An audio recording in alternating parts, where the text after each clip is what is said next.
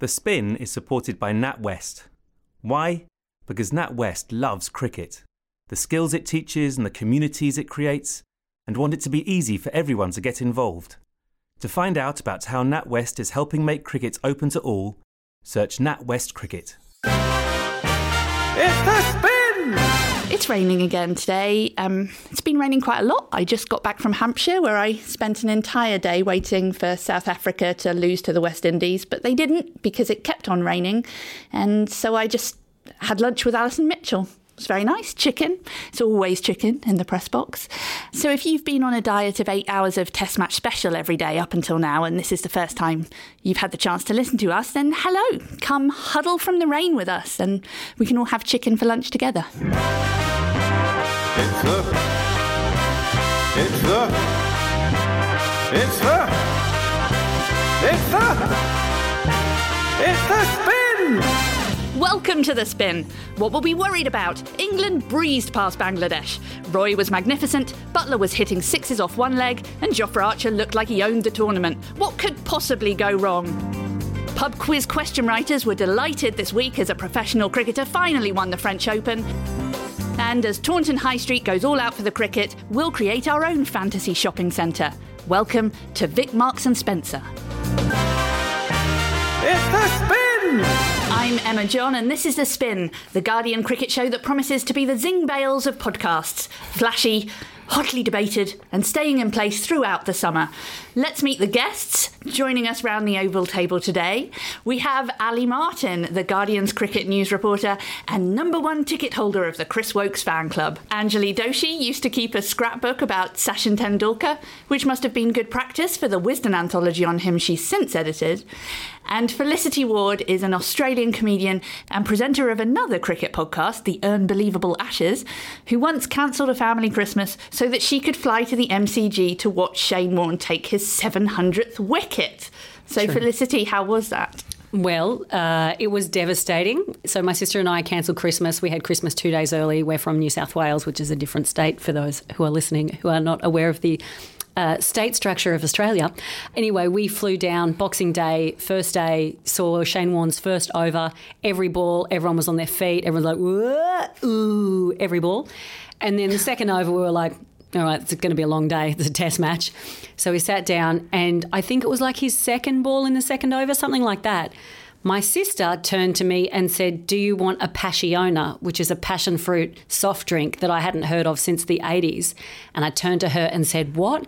And she said, do you want? And then eighty thousand people screamed and we missed Shane Warne getting his seven hundredth wicket. Oh, my goodness. Yeah, yeah, it was. Uh, it still hurts. It still hurts. And has the rest of your family forgiven you for, for cancelling the family Christmas? Oh, yeah, it's cricket. They get it. Oh, okay. They fully understand. Oh, that's all right then. Yeah. Well, first up, I'm going to pitch you guys an easy one so you can get your iron. I'd like to know who is your favourite and also, if you're feeling brave enough, who is your least favourite cricket commentator? So, Ali, let's start with you. Okay, I'll go first. I've just got a point of order here. I'm, I think I'm number two in the Chris Woakes fan club. I think George DeBell of Cricinfo comes top, but if you show me someone that doesn't like The Wizard, I'll show you a liar.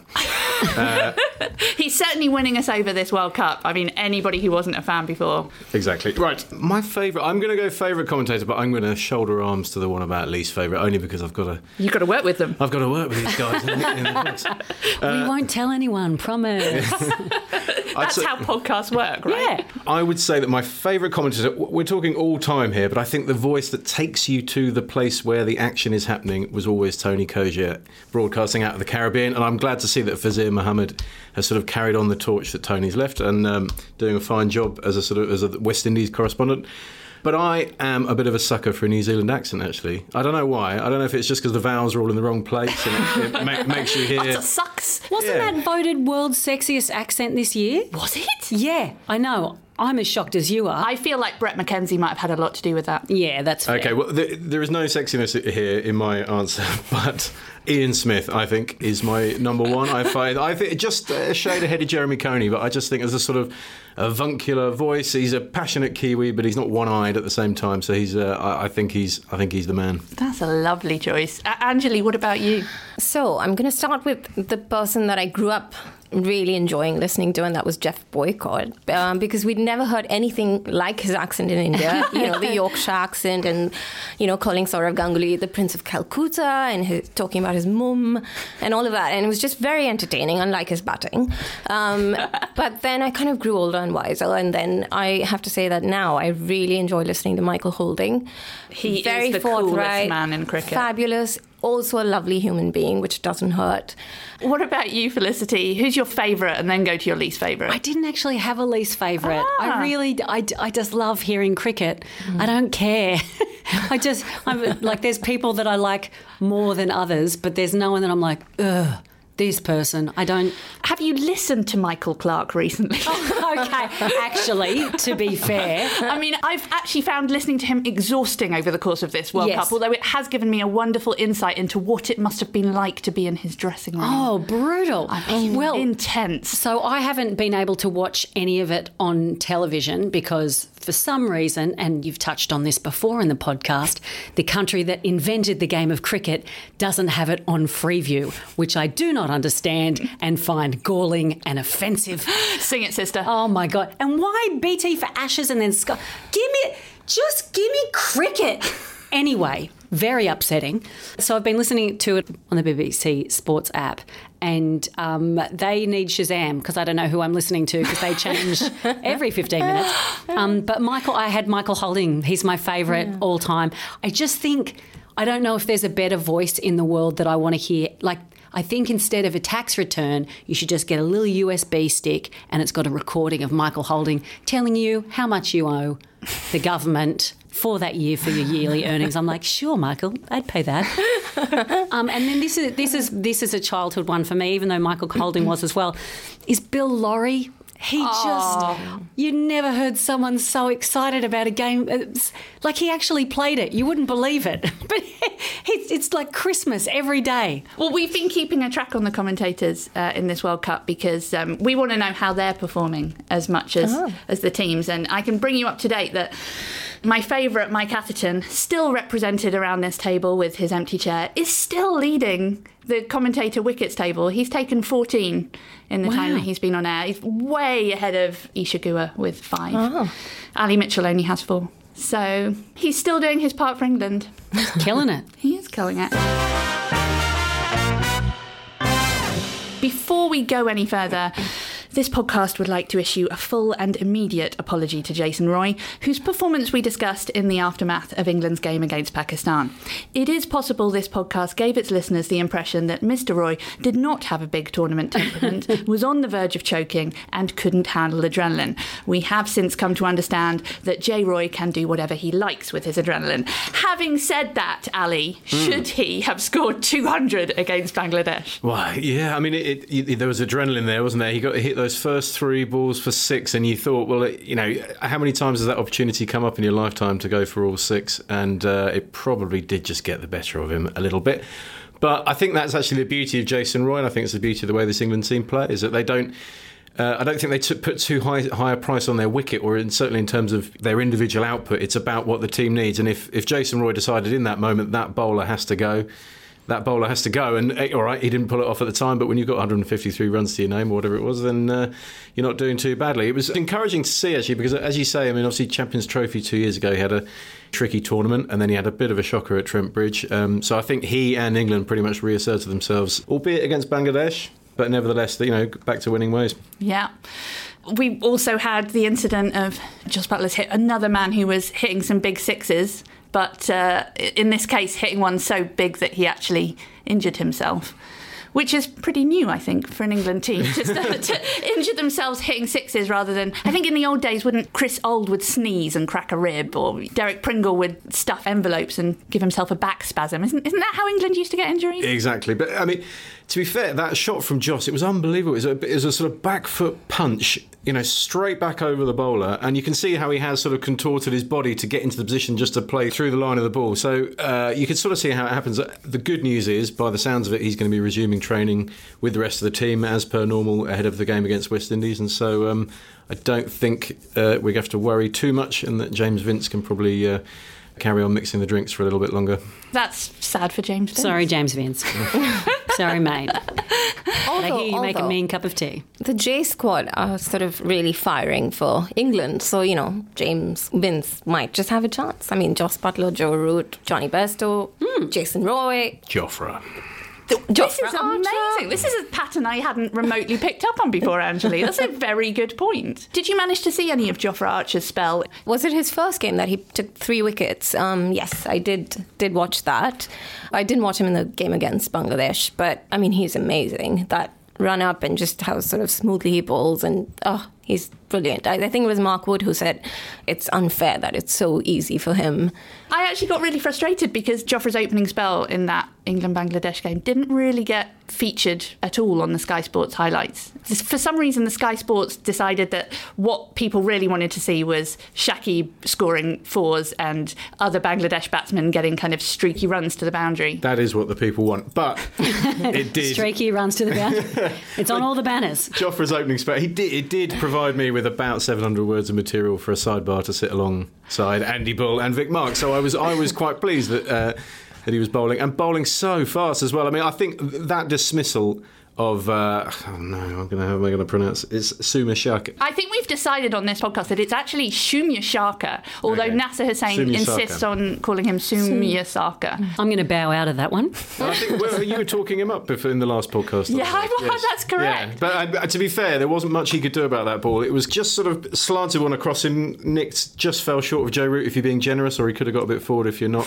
Um, the follow-up delivery, a little bit fuller, zips in off the seam, pings the top of the off stump, and then flies over the boundary for, uh, you know, on on the full, which was, you know, it's an incredible bit of bowling, an incredible opening spell. England's fastest opening spell in one-day cricket uh, in the sort of thirteen years that they've been actually logging every ball. So has there been, like, more records than usual, or is it just because it's World Cup? It's a record, record-breaking it's, World Cup. It, I mean, it is every day there's, like, it's the fastest fifty uh, by an Australian, which we'll talk about later. Um, yeah. Like, it's just, or the slowest fifty, if you're no, talk, think, talking yes. about David Warner. I mean, uh, what we'll get to that, I we'll imagine. We'll get to that. Ali, you've been spending a lot of time with Moeen Ali, uh, interviewing him for The Guardian. Moeen is writing a column for the paper all summer. So how do you think he will have taken being dropped? Have you talked to him about it? I have had a, I've had a brief word. He's just totally zen, as you'd imagine. I mean, that's just that's that is the that is the nature of Moeen. He's just he's he's never up, he's never down. When he's firing on all cylinders, you, you wouldn't know it. And likewise, if he's down in the doldrums, it's the same. I mean, he, he is just uh, so level, and I think that's probably how it actually helps him cope, because he's, his his form is so erratic, isn't it? That I think having that mindset really helps him. But I think he'll probably be pretty cool about this one, particularly because it was mainly a tactical switch. I think England always looking to go one spinner on that on the sort of shorter ground in Cardiff. I guess the question now, if he is to come back into the side, which you'd probably expect, and Owen Morgan likes having two spinners in the middle overs, someone's got to make way. It's going to be one of the seamers, and I don't know. I don't know which way they're going to go on that. At the moment, we're a little bit far out from that. But if you're looking at it, I mean, Jofra Archer's done well. Mark Wood has done well. Liam Plunkett, even though he missed the game against Pakistan, which England lost, he came back in and did his usual job. Could it be Chris Woakes himself who has to have a breather? I don't know. And how will you feel about that if it is? I think I could cope. But, but I, I mean, I do... Well, you've got a new best friend now. You've got Moeen. I've got Moeen. Moeen's he's on the payroll, isn't he? So. We haven't mentioned Shakib enough, possibly. I mean, we have mentioned him and the fact that the highlights loved his batting. But it, he did score one hundred twenty-one off one hundred nineteen balls. And it actually made him the tournament's leading run scorer, talking wow. about records. It was funny, actually, because, I mean... I mean, sort of the nature of the job is, well, as you, you obviously you're writing as the game is unfolding, and there are times when, you know, you've already set off on your sort of chosen path. Mine was Jofra Archer, and I, I did turn to Andy Bull and I said, I said, should we be giving Shakib a bit more love here? Should there be a bit more about him in, in our coverage? And he said, well, this is the nature of Shakib. He does these things, and it just doesn't get the attention that it deserves. Mm. But I don't know if it's, I guess it's partly playing for Bangladesh. I guess it's partly because he's just been a part of the furniture for so long. We're so used to seeing his sort of exploits with bat and ball that we take him for granted. But I think I'm right in saying that for the last ten years, he's been in the top three I C C all-rounders throughout. So, I mean, he is a quality cricketer. Maybe it's the nature of playing for Bangladesh, as I say, but he just probably doesn't get the attention his talent deserves. Well, shout out to Shakib. If you're listening, mate, we see you. We think you're incredible. I hope he enjoys that. Let's talk about the India game against Australia. Mm-hmm. India sauntered into this tournament late, and now they're frankly acting like they own the place. And in fact, at the Oval, they had so much support, they pretty much did own the place. Mm-hmm. Anjali, you were there. Yes, and it's amazing to see the Oval being a sea of blue and having, you know, the Indian drums, the dolls out there and everybody dancing and all of that. But it made me a bit sad to not see that many Australians. I think it was um, Mel Farrell who tweeted something about how she counted thirty-six mm. people in yellow and they were the stewards uh, at the Oval. yeah. Um, so, yeah, you know, as an uh, sort of supporter of the Indian team and all of that, it's great to see that all of these games are like virtual he- home games for the Indian team. um, and I imagine it won't be any different in Birmingham when they play England. There's also a lot of fans flying in. Uh, Rakesh Patel told us uh, in a previous podcast there are eleven thousand flying in yeah. from twenty-three different wow. countries. I mean, it's crazy, but I just think it's unhealthy that the balance is skewed so heavily in India's favour uh, in terms of crowd support. That made me a bit sad. Did you actually felt was, some sympathy for Aussie I, fans? I wow. did. I did, because I was in a stand where there were two Australian fans, just the two. And then, of course, you know, when Steve Smith came on, I didn't know this at the time that, you know, uh, Virat Kohli had kind of apologized to, to Steve Smith and asked the crowd to sort of pipe down. But there were people behind me sort of shouting, Uh, cheetah, cheetah, cheetah. And, and I, I kind of like, I stood up and I was like, stop that. Just stop it. Um, you were the Kohli of your section. I was the Kohli of my section, yes. So much integrity. Well, I'm very surprised. I'm, I'm just very a nice impressed. person. I believe that. But when it comes to cricket, usually when people are nice people, that still gets put to the side when we get down to cricket. Well, there was a line in a, a news report about how if Kohli is apologising to Smith, then India must be in a good place. I kind of yes. feel similarly. It's you know, easy to be gotta, a gra- gracious yeah. when you're winning. Yes, it, yeah. that's true. Well, I, Kohli was a bit of a, a hero in this game. He, he scored a classy eighty-two off seventy-seven. He captained very well. What do you think of, of his performance, Alan? I think he did very well, of course. Uh, and I thought I, it was interesting the... trying to play down the crowd, you know, trying to sort of calm the crowd down, trying to divert them away from Smith. And he obviously spoke about it in the press conference afterwards. There is a school of thought that, you know, people have paid the money, they can do what they want, really. Who is Kohli to tell the crowd how they want to respond? That is another school of thought. I don't necessarily subscribe to it because I think I feel like the Smith thing's done, really. And Smith and Warner, let's just let them play. It's, it, it is done. And as for his well, cap- especially if Warner's playing as he is, let's just let them. Yes, exactly. If that, if that, if that it's is their the result, own punishment. um, and I, in terms of his captaincy, yes, I thought M S Dhoni did very well. So Dhoni was one of your heroes of the match, was he? Well, no, not necessarily. I just, I just, you can sort of see how when India are out in the field that Dhoni is kind of still running the show, um, which isn't a bad thing. Look, I mean, he's, he's a lot more calm and level than uh, than Virat, who's quite an emotional guy. Uh, and also Virat's one of the best fielders, so there are times when he has to be placed out, you know, out, out on the deep um, because he's the best bet for it. And I think, and I, in fact, at one point I remember I saw Dhoni actually moving Kohli in the field, which you know, which kind of was, was pretty telling, I thought. But I think you know that's that's what your senior players are there for. M S Dhoni's a serial winner, isn't he? So why wouldn't you tap into that?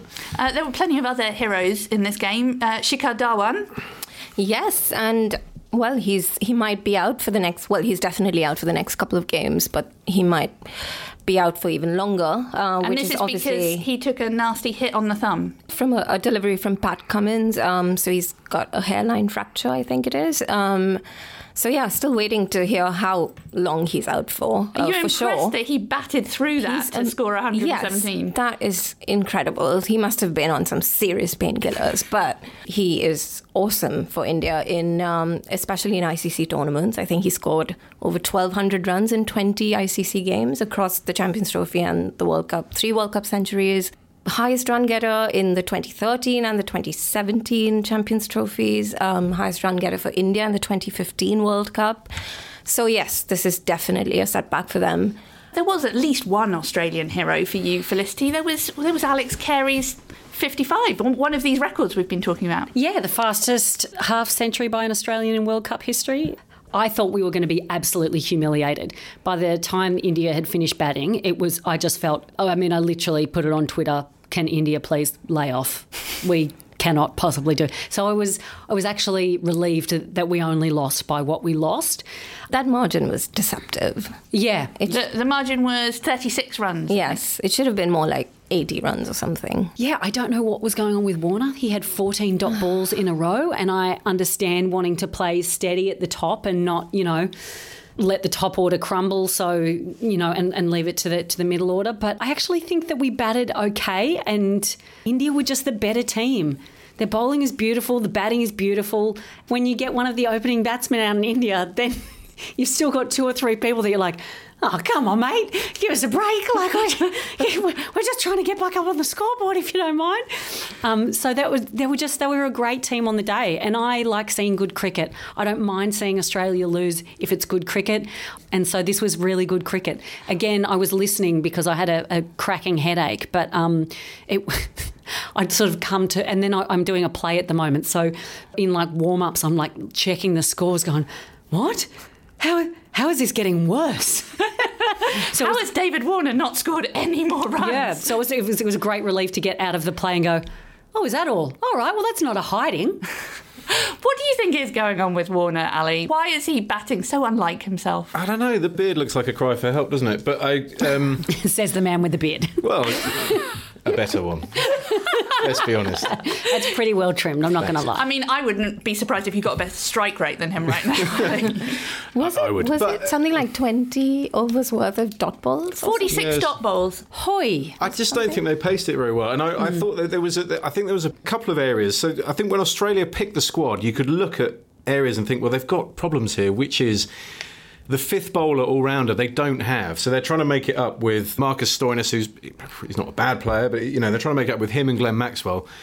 But they've also got one too many cloggers up in their order as well. So they've got Usman Khawaja, who was relegated to four because Steve Smith came in. Even, even when he came in, they should have sent Maxwell in. They should have sent the more attacking player in at that point. But they let it drift for longer, and Khawaja's never going to... I mean, he's, he's he's not bad in the power play, but the minute he's not opening, he's probably not worth his place in the team. Mm. So I think they're just... Australia are just lacking a little bit of firepower down the order. And also, I thought there was a... Apart from Coulter Niles pulling out a ninety the other day. Yeah. Every dog has its day. Oh, come the, um, on. No, but... Jeez Louise. Was... Somebody said to me the other day, if Coulter Niles the answer to your question, then you're asking the wrong question. But they also... The, and the other thing was, is they... India have only got five bowlers as well. And they've, they've got Khedda Yadav, who, who sends down those sort of weird sort of uh, U F O moonball things out the side of his hand. It's very odd. But they basically let Pandya bowl his full set of ten without really taking the attack to him, which meant that they had all the work to do against, you know, Bumrah at the end, who, as we know, is a death specialist. So it was just, I thought it was a, a pretty tactically flawed approach to the chase. Um, I think Warner was part of it. And I think, I'd like to think that if England were going for that chase, that you'd people like Roy and Bairstow would probably try and break the back of the chase early mm. to give the guys at the back end less to do. But Australia seemed to be timing it the wrong way, I thought. Moving on. With Theresa May officially stepping down as Prime Minister last week, it appears the Crown, for most stubborn clinging on to their position, must now pass to the Zing bells. The electronic bells that light up like Christmas when they're hit have refused to be dislodged by the ball hitting the stumps on five occasions now during this World Cup. And England are the hardest done by. It's happened to both Adil Rashid and Ben Stokes. How do we feel about these stumps, everyone? Uh, Actually, wh- Well, I, I was just saying um, that it's got to happen to India because then something will happen. Uh, it's got to affect India in some way, and then you'll see something happen. You see, about then, this. then the bails and, will get changed instantly. Yes, um, and of course, uh, Jasprit Bumrah, he hit the stumps against David Warner, and the bails didn't fall off. And then I think Finch and Kohli spoke about it in the press conference after. The I C C, of course, has said they're not going to do anything about it, but I'm just waiting for the B C C I to sort of just push their weight on this. Um, because they're the universe boss. Exactly. Ali, how do you feel about them? How do I feel about them? you don't feel... Um, yeah. You don't I'm, feel. Uh, yeah, I'm pretty relaxed about them. I mean, it's not it's not great, is it? I mean, you know, that's there's five instances of wickets. You know, you do get incidents where the ball does hit the stumps and the bail doesn't come off. So it's, that's not uncommon, but I, clearly five... as we've seen. And I think one of them was uh, Chris Gayle when Mitchell, I think he was actually given out caught behind, which was overturned. He just trimmed that off stump and the bail didn't come off. And when Mitchell Starc is not removing the bail, mm. you know, a bloke who bowls sort of ninety-two, ninety-three miles an hour, yeah, there's a problem, isn't there? But they sort of steadfastly refusing to do anything about it. They are heavier than the regular bells. Apparently they're not as heavy as the heavy bail that um, is used when there are high winds, but they are actually heavier than the normal test match bail, let's say. Well, because you have to have the batteries in them for the lights to go off, right? So that's yeah. what makes it heavier. And is it plastic? Because I've seen them light up. So surely there's a, there's a plastic covering at some point. Yeah, kind of see-through plastic, I guess. I mean, what is this, the eighties? Like that? This isn't Back to the Future. This is this is why I can't watch Big Bash cricket. I mean, why are there fireworks? Why are there cheerleaders? I, why are there musical stings? I get very upset. And cricket bails that light up, I'm like, no one is tuning in for that. No one's like, look, I didn't mind cricket, but those bales are lighting up. That's tipped me over the edge. Let's get on down. This is great. You're going to love this topic then, Felicity, because I was going to ask you, other than disco stumps, what are cricket's best or, let's face it, worst fads? I'm a massive fan of Hawkeye. I find it a deeply satisfying thing to watch. Uh, my eye has never been great for L Bs. It's just beautiful animation too. I don't. I, just, I find it very soothing. I think if I had to have like a, a visual meditation app, that would be it. Just the image of the projected white ball going down and then just hitting the stumps. No cricket. Ah, oh, lovely stuff. Lovely stuff. Ali, do you have any favourite fads, things you miss? Uh, I was thinking about this. I certainly don't miss it, but the one that sprung to mind was the super sub. Do you remember this? Yes. This was this was about a ten-month experiment where every team got to nominate a twelfth man who could yeah. be brought into the team, and it just completely skewed the toss. It completely it made it, it made the game completely unfair. If you lost the toss, you basically lost the game because you were, it was eleven v twelve. You got any idea who the very first super sub was? I do know the answer to this. Uh, I'll let you answer it then. Okay, it was Vikram Solanki. Yeah. In July two thousand five. Guess what part he played in the game? Absolutely none. um, Anjali, have you got any favourite? The sort of player fad that I just thought was bizarre was Adam Gilchrist uh, stuffing a squash ball into his glove in the two thousand seven World Cup final. I thought that was just hilarious. And then he holds the sort of glove up after he gets to a century. Nobody else picked that up. I mean, we don't we don't know how kids going in and no. to the J J B Sports asking for squash balls along one, with their... One of the other things, gloves. And I've spoken about this uh, repeatedly and at length since two thousand fourteen. I had about five minutes of it in my stand-up show. Watermelon hats are still my favourite thing that have ever happened to cricket. I think think that actually we've had a we've had a long history with watermelons in Australia, in that when bringing alcohol to the stands got banned, we went through a phase, I'm sure they still do it, of vodka watermelons. So people wouldn't bring alcohol in, but they would inject vodka into their watermelon and then they would cut it up in the stands, and all the security thought they were just eating watermelon and they were getting rat-faced.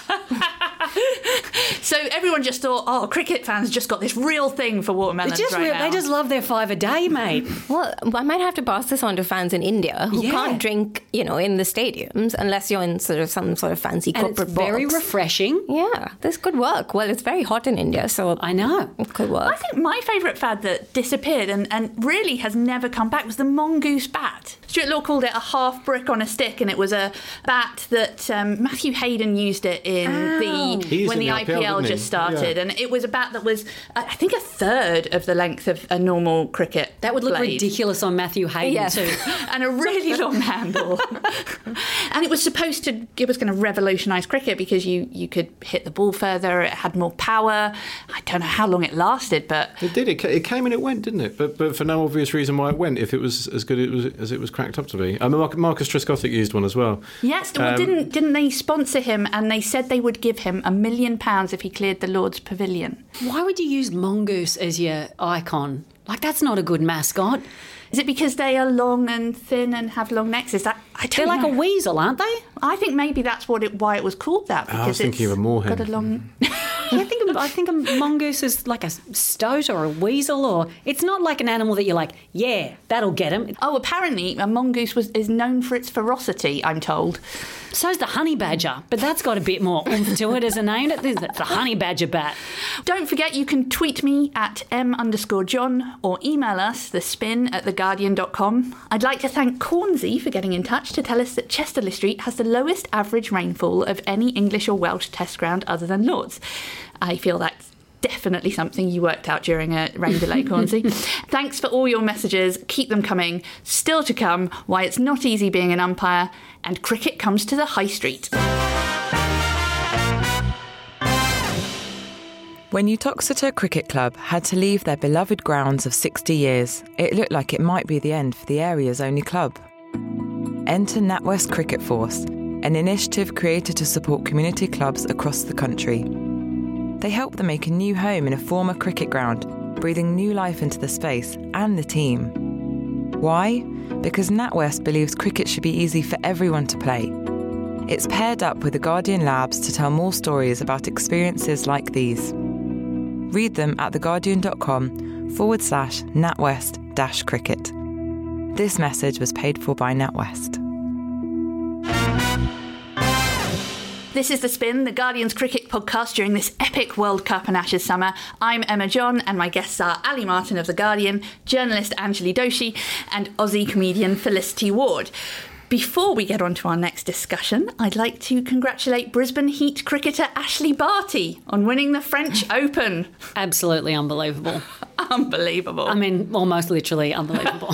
It is an extraordinary story. Ashley took time away from tennis to find herself and get away from the intensity of life on tour, so she signed up and played a season in the Women's Big Bash.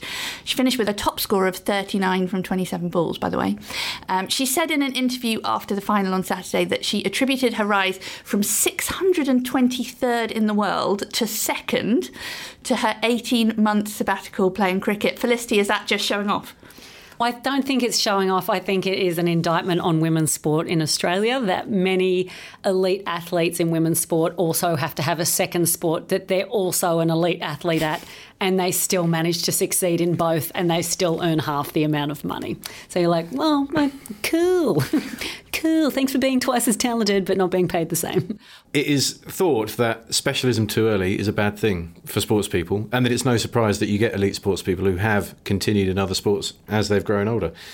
Um, so in terms of Ash Barty, I think, I mean, I think it's great. I, I, I think it's great. That there, I mean, there obviously are, there is a hand-eye transferable skill there, mm. isn't, isn't there, from tennis to cricket.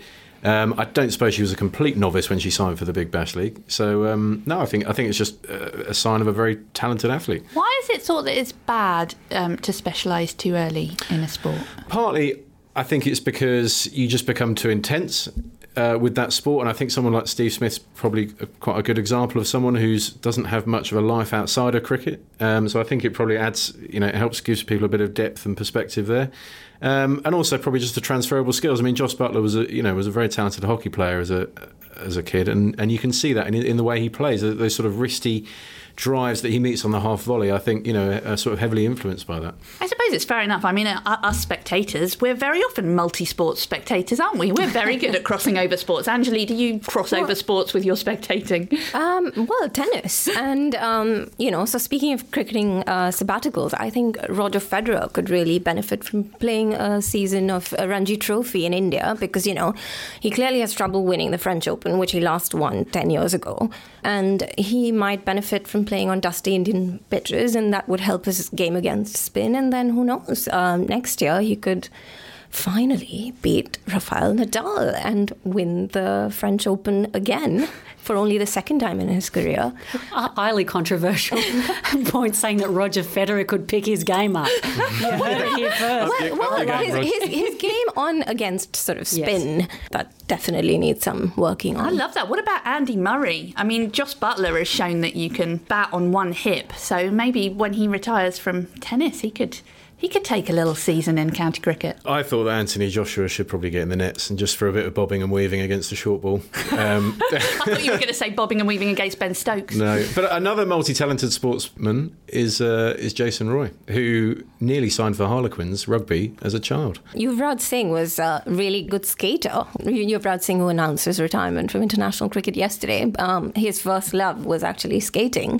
And it was his dad, who was a cricketer, Yuvraj Singh, who who really wanted him to be a cricketer. Did he stop him ice skating? He, yes, he did. He oh. threw his skates away. I, I was going to I was going to use more strong language, but then I kind of just had to tone it down. This is amazing. Yuvraj Singh is kind of the Billy Elliot of cricket. Oh, my gosh. Yeah. I want to see that movie. It's The Spin! As umpire Joe Wilson found out on Saturday, it's a tough gig standing in this World Cup. As Jason Roy was setting off for the run that would bring him his century, he was too busy looking at the ball to notice that he was running headfirst into Wilson, and he ended up charging him to the floor. But at least everyone was nice to him in the aftermath. Other umpires have fared worse. Michael Holding, Anjali's favourite commentator, actually Felicity's, mm. everybody's favourite commentator, he described the umpiring in the West Indies versus Australia game as atrocious, as Chris Gayle was given out wrongly three times in the space of little more than an over. And the third and final time, of course, was off a delivery that should have been a free hit because Chris, Chris Gaffney, Gaffney had missed a blatant front foot no ball. Jason Holder also had two decisions against him overturned in that game. And yesterday, there must have been six inches, by my estimation, between the ball and Quentin de Kock's bat when he was given out by the on-field umpire, which was another mistake that was overturned turned on review. So, Ali, what have you made of the umpiring so far in this World Cup? I, I love the name Chris Gaffney. There's sort of nominative determinism there. But, but, he's just there is a gaff. There's always a gaff around the corner.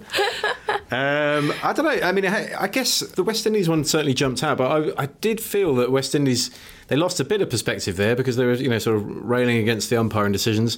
They wouldn't be in this World Cup if it wasn't for an absolute stinker that went against Scotland in the qualifiers. Um, but being only a qualifier, they weren't allowed to, they didn't have D R S in place. So they are here very much by virtue of an umpiring howler, so maybe they need to suck it up a little bit more.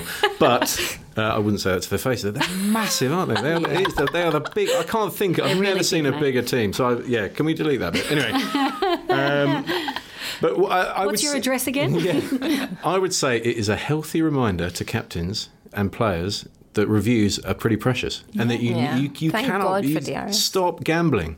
Just stop gambling. We saw at the England-Pakistan game. England, I think they, I think Jofra Archer uh, used up a review early on uh, with a clear inside edge that was never going to be given L B W, and then Jason Roy, first wicket to fall, burned a review there. Now England, they didn't actually have any howlers go against them, but had they, you know, that, there's not much. You know, the human error is going to come into it. You got to, you know, the umpires have got a pretty tricky job out there, albeit Chris Gaffney. He really should have spotted that Mitchell Stark front foot, but no ball. That was uh, that was Mohammad Amir territory, wasn't it? There's some there's some there's some sort of suggestion, I think, at the moment that the umpires aren't looking for that because they've got so much else to do. Bless them, they're so busy. They're not really looking out for them. No Mitchell balls. Stark's back foot was nearly over the line. Felicity, would you have made a good umpire? No, I don't think so. I'm not observant at best. I, enjoy, especially when if I'm enjoying something, I can be hit with something in the head. I'm like, no, I didn't. Oh, I was just enjoying the game, especially with cricket. If you love it so much, how can you pick them apart? Look at them all trying so hard, having a great time. I'm not saying this. This is my thing about Paul Rifle, who's I've said it before, but he's my favourite umpire du jour because he just always looks like he's having a great time, even when he gives somebody out or when he sees a great six. Not how he was when he was playing. He did not have a happy demeanour when he was on the field. Interesting. So maybe he's actually found his dream job now. Yeah, just Whereas... judging his peers. Lovely stuff. Anjali, do you think D R S has made it harder for umpires? Well, yeah, it makes their errors look pretty awful. Um, you know, Ian Gould had one um, in the India-Australia game where Steve Smith was ruled not out and then he was L B W. Um, so I think, yeah, it does make it harder for them, but it's much better for the game. So thank God for D R S. Do you think, though, that because of D R S... No, this is not fair. I look... Pre-D R S, obviously there was a very rigorous umpiring process. Do you think there might be an element of umpires not having to work quite as hard because wow. they know there's D R S? I'm not saying it's controversial. They're, they're just like taking their foot off the gas. I'm not saying it's a conscious choice, but there might be a little bit of you've got to back in the old day, you just had to be on everything. And now there's like, well. I would say on the other side, Ali, you've now, your mistakes look really bad because yes. everybody sees them both in the ground and at home, and, and it's pretty humiliating to have to overturn it. Yeah, I, I mean, it, obviously, I mean, part of it came in because you had the audience at home having all the replays at their disposal and, and seeing the inj- injustices unfold and, and there being no comeback. So there's possibly an element of the safety net about it that, you know, that it just, that it probably relaxes. And I think I certainly, in terms of front foot no balls, I think that is influencing it heavily. They're just thinking, well, you know, if I miss it and, and something does happen off this ball, it will be picked up in the replay. So I think it's definitely been good for the game. I think we've probably just seen a little blip, a little anomaly. And I go back to the human thing. This is not just a World Cup for the players, it's a World Cup for the officials as well. You know, this is mm. a career highlight for them. They're going to feel a lot of pressure to get things right. Call me a big softie, but I just think, you know, human error does come in, and, and that's what D R S is for. So captains, stop gambling.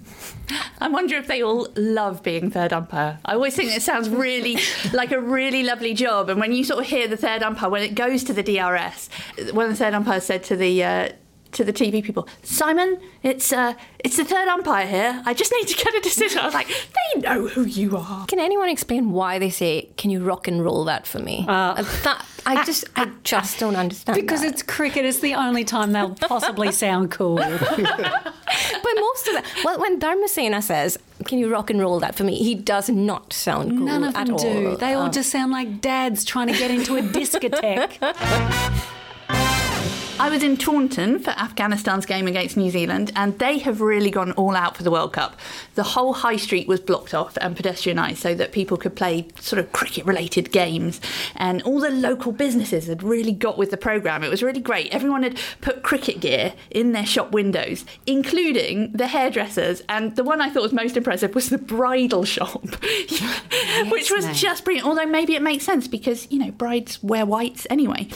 So I was wondering... can we create the ultimate cricket-themed high street? I mean, I really started having this idea because famously there was a one-test wonder for England called John Lewis. Never knowingly underballed. Boom, there it is. Does anybody have anything they would like to see on their ideal cricketing high street? I've got a T K Maxi Walker. I had uh, Moeen Ali. Like and that. I'm wondering if he can be paired with Little Rashid, or li- ad- uh, yeah, doesn't quite work. I was thinking of uh, Chris Gales, you know, the, the coffee shop, Gales. Um, yeah, I, I mean, other department stores, I was thinking House of Angus Fraser. I would, I would feel very comforted shopping at House of Angus Fraser. Maybe that's all it needed, a pun. Maybe that will stop the collapse of department stores. Maybe all it needed was a great nineties England bowler. Andy Bull actually texted me one yesterday. He said, you could get your hair done at Dhoni and Guy. Yes, mate.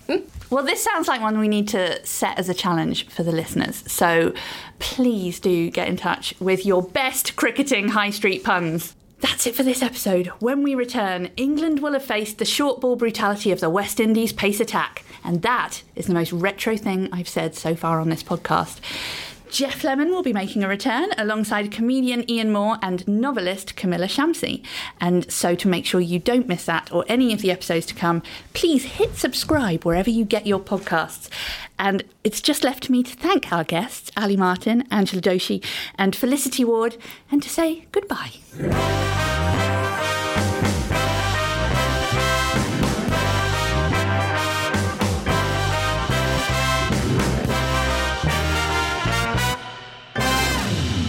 The Spin is supported by NatWest. To find out about how NatWest is making it easier for everyone to get involved in cricket, search NatWest Cricket.